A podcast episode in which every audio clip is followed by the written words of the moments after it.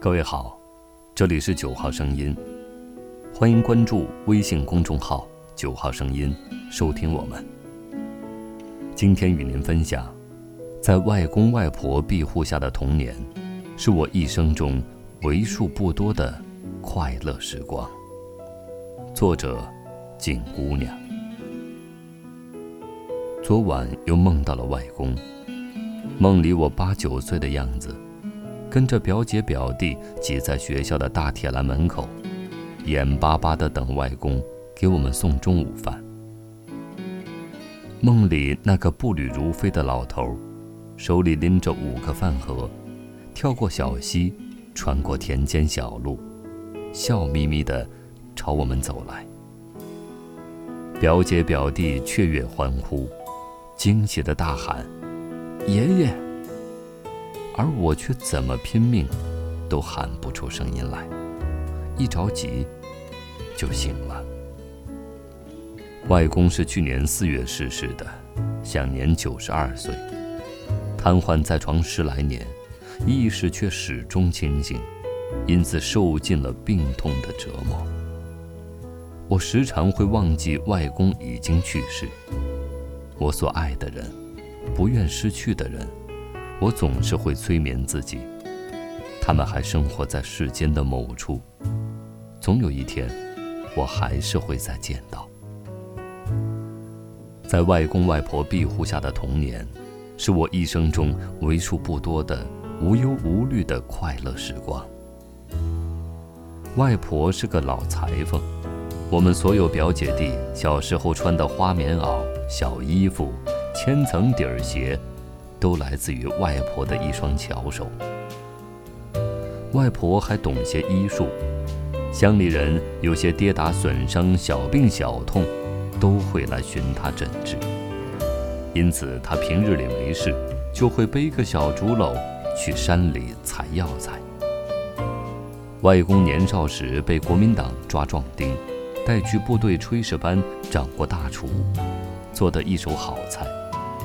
至于他是怎么从部队出来的，也许我们小时候听他说起过，可能我当时年纪小，也可能根本就没耐烦听，反正是已经没有印象了。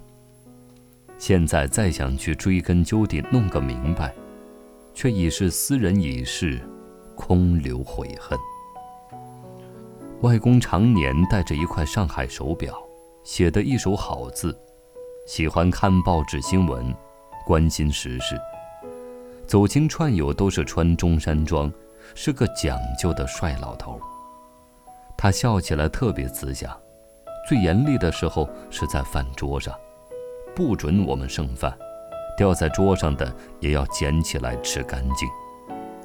外婆的门前曾经有三四棵李子树，因为太招虫，被外公砍的只留了一棵。靠右手边还有棵枣树，结的果子不多，也不大，但是很甜。每年等坡下的晚稻收割完之后，我们就会撑起竹竿子打红枣，打落的枣子会掉到已经晒干的稻田里，只管去捡。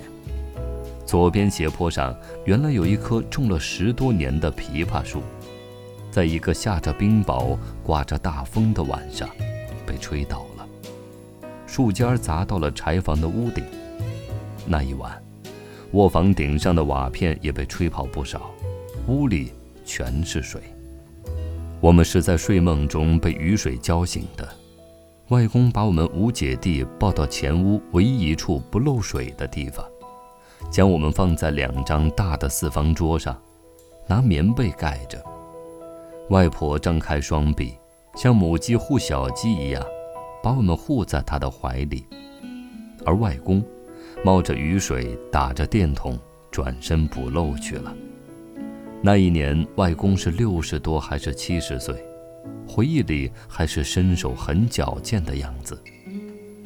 外公一直都是不服老的，那么要强的绝老头，十年来生活无法自理，心里该是多么的难受。外婆屋后有一大片茶园，我们经常跑到里面捉迷藏、掏鸟窝。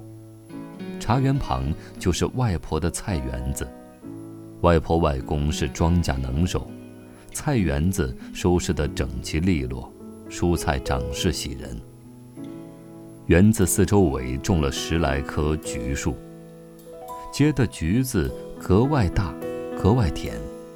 这几棵橘树，于是也成了外婆的重点保护对象，被严加看管，不许私自采摘。可是小孩子哪管这些？越是被禁的东西，对我们的诱惑越大。年少无畏的我们，总是想要挑战权威，越危险越跃跃欲试。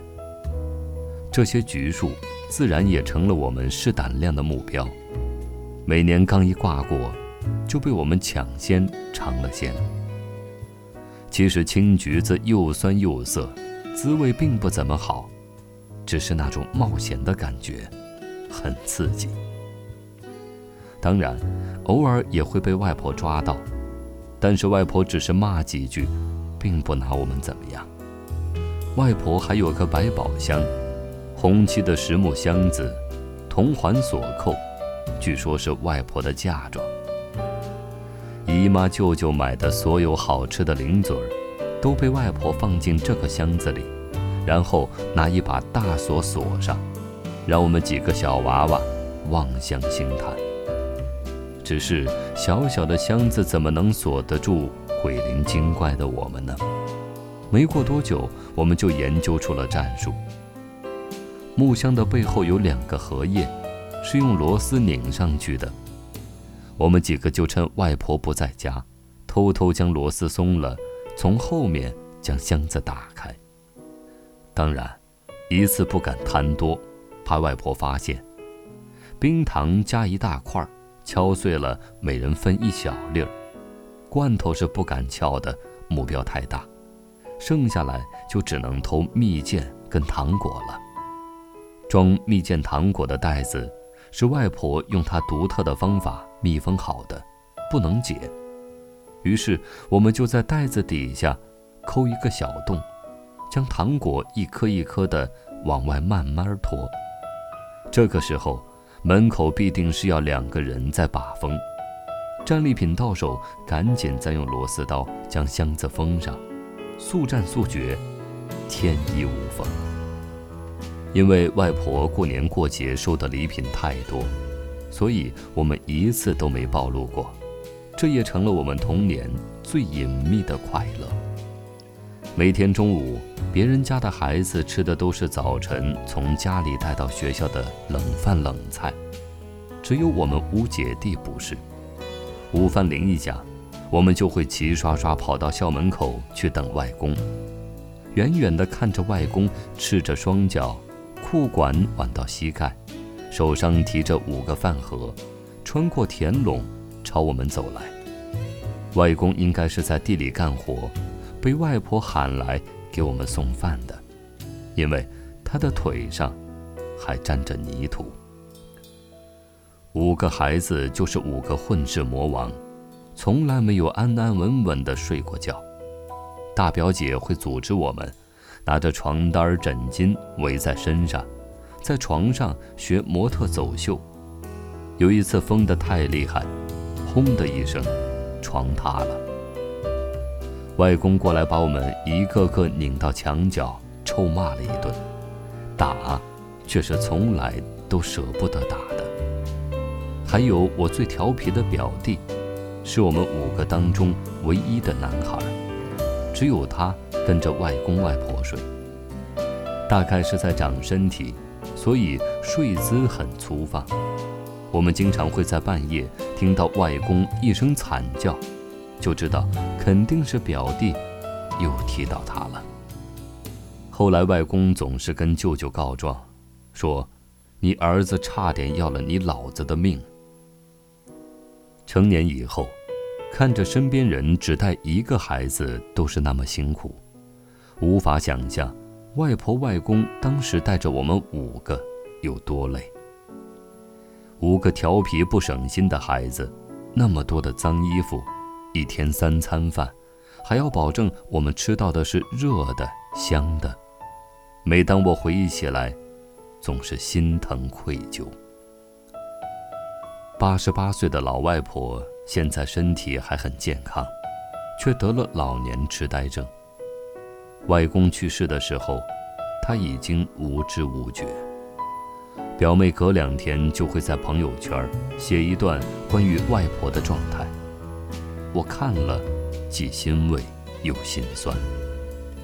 为外婆有孝顺儿孙感到欣慰，又对岁月的无情流逝。